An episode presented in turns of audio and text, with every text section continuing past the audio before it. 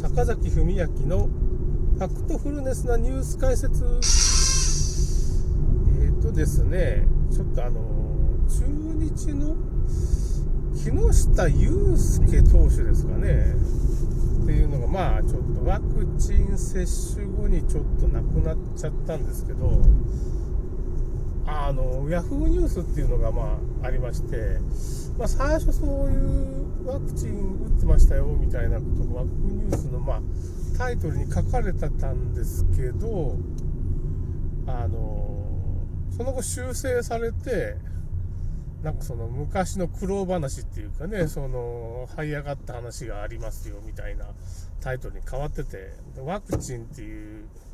接種後だったって死亡っていうのが全部消されちゃったんですよ。まあこれね、ヤフーニュースね、結構あるんですよ、そういう、まあ、ヤフーニュース特に、まあ、フェイクニュースみたいなのを、まあ、世論操作で流すメディアなんですよね。ヤフーニュースはなんかやっぱし、ネット民に対してこう対策してるっていうニュースなんで、まあ、なんか噂、まあ、今回だったらワクチン接種で亡くなったっていう風な悪い噂をまあ消すために、まあ、そういうタイトルをちょっと、まあ、だけど記者の人とか、まあ、そういう書いた人はやっぱワクチン接種後なんじゃないかっていうことをね、まあ、ワクチンに因果関係がありますよねみたいなことを、まあ、案に記事で言いたかったんで、そういう記事のタイトルつけたんです。ところがまあ、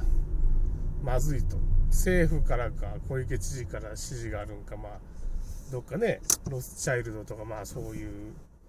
変なね、富裕層の、ま、代表みたいな人から、銀行家から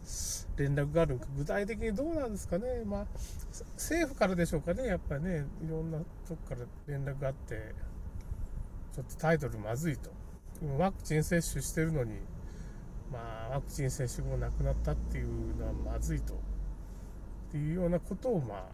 おそらく指示が上から来るのか、まあ、それデスクとかね、ヤフーニュース内にそういう風な、まあ、この記事まずいんじゃないかみたいな、こう、忖度が働いて、まあそういうことが起こるのかもしれませんね。かつて僕は一回そういうヤフーニュースで、まあ、無数にあるんですけど、その、記事が差し替わったっていうかタイトルとかねっていうのはあの格闘家の秋山ぬるぬる事件っていうのってまあ格闘家の秋山なんとかっていう人がいてもうなんとかなんですけどね。まあそれがまあ桜庭っていうかねまああのちょっとその格闘家でそう有名な桜庭だったと思うんですけどね。桜庭っていう格闘家と秋秋山っていうまあちょっと挑戦系っていうか、まあ、人とまあ日本人のまあ格闘家が戦って結局秋山選手がそのワセリンっていうかね体がぬるぬる滑るようなこうなんつうかね油を塗ってたんです体に。ワセリンっていうかね、まあ、コンディショナークリームっていうかね。それを塗って秋山選手の体を、まあ、桜庭っていう人がまあもう一つの対戦相手がつかめないようにして、まあ一応その関節技とかそういうの得意な人なんですよね、その桜庭選手っていう人がね、まあ、桜庭じゃないかもしれないけど、まあ、とりあえずその人気選手でいるんですけどね、その桜庭さんが、まあその、秋山選手の体をこうぬるぬる滑ってもつかめないんで、関節技とか決まらないとかっていうね、まあ格闘技の世界の話なんですけど、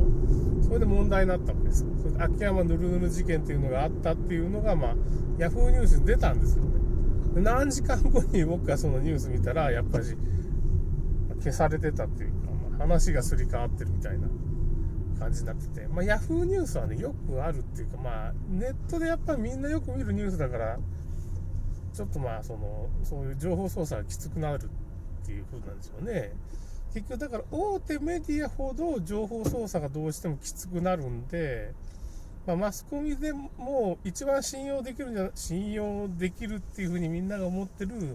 まあ、読売新聞とか朝,、まあ、朝日新聞はダメかな、まあ、産経新聞とかそういう日経新聞とかまあ大手の新聞社から、まあ、そういう情報統制っていうのはきつくなっていくんですよね。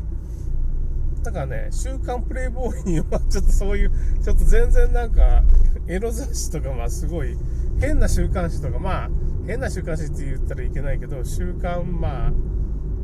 まあ現代とかまあなんていうのかな。あの辺のすごい週刊誌でまあ下世話なこと書いてるとか、まあ、エロ雑誌とかみたいなプレイボーイとかね言っちゃちょっと悪いんですけどエロだけじゃないですからね。なかなか硬派な内容のもう記事もいっぱいあるんですけどそこに結構意外にその本当の情報がそういう週刊誌にまあ、週刊誌に書かれることは、ま情報操作の記事もいっぱい出るし、やっぱ金で目当てって言ったらおかしいですけどね、週刊誌だってそれを記事を書いたら、まあ、お金がもらえるっていうかね、その、内閣からその、内閣官房費って言って、まあ、秘密の領収書がいらない1億円ぐらいとかね、年間使える、まあ、そのマスコミ対策費みたいなのがあって、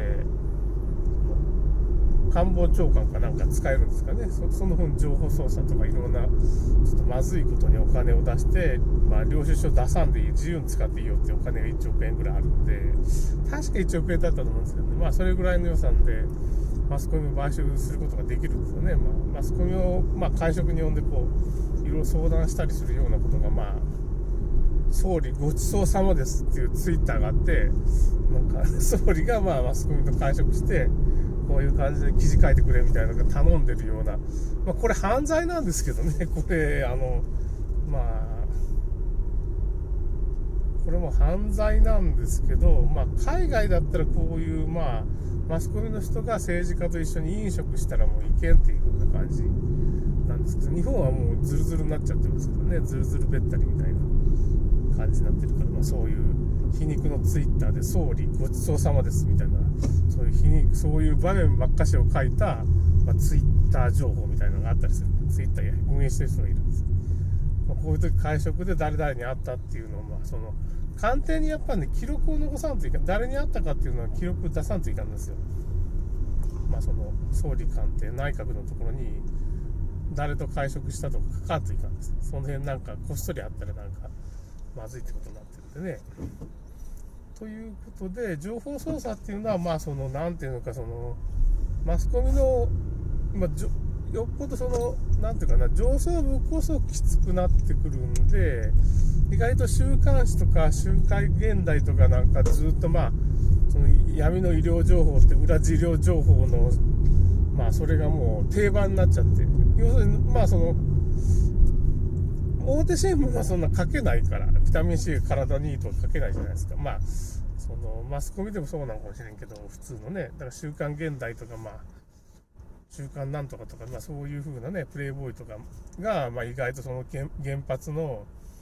まあ話の硬派な記事をそこに買ってもらって、ライターがね、そういう記事を買ってもらって記事にするとかいう、それが定番化するっていうかね、週刊文集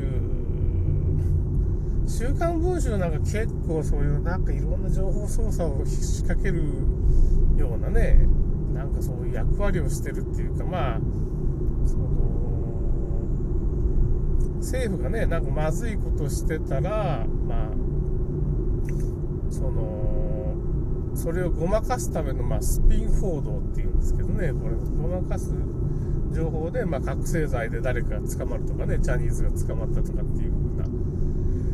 感じの記事を、まあ、ある程度ストックしておいて、大体もうスキャンダルっていうのは分かってるんですよね。まあ、あるんです。調べがついてるようなスキャンダルをいくらかストックしておいて、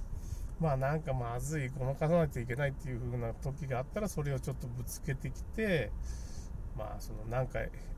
都合の悪いワクチン法案みたいな、まあ、が採決された後とかそういうニュースがもう小さくなると。一面はそのね、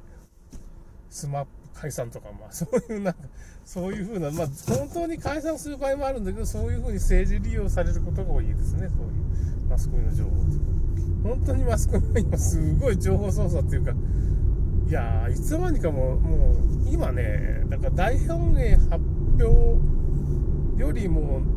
何十倍もまずいような状況の、まあ、情報操作が今、日本で行われてるんで、その戦時中の大本命発表なんてね、SNS まで規制がかかってるわけです。Facebook がかけてくるわけですから。僕が全く何の記事も投稿してないのに、まあなんかその、僕の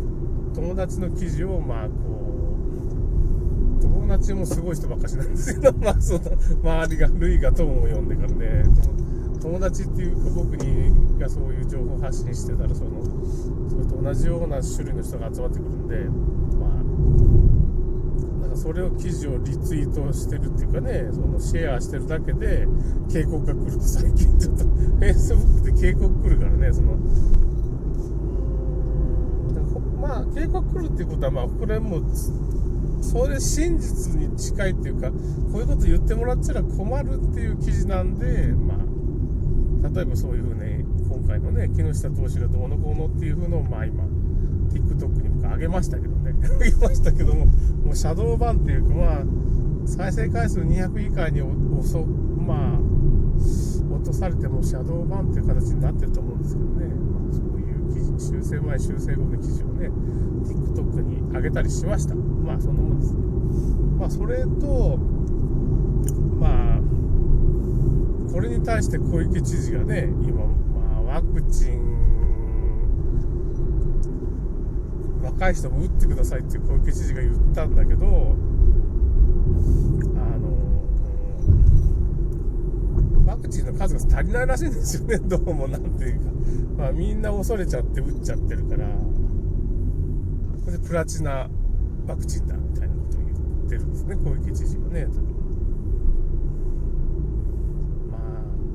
だけど僕らみたいに、まあ、僕みたいにそのワクチン打たない人はなんかひょっとしたらそのワクチンパスポートができてね打ってないから なんかそのスーパーにも行けないっていうことになる可能性はありますわね確かに。そう。仕方がないからあるうちに打てっていうかねその煽られてますけどね。それは困ったことになる可能性ありますね僕なんかも。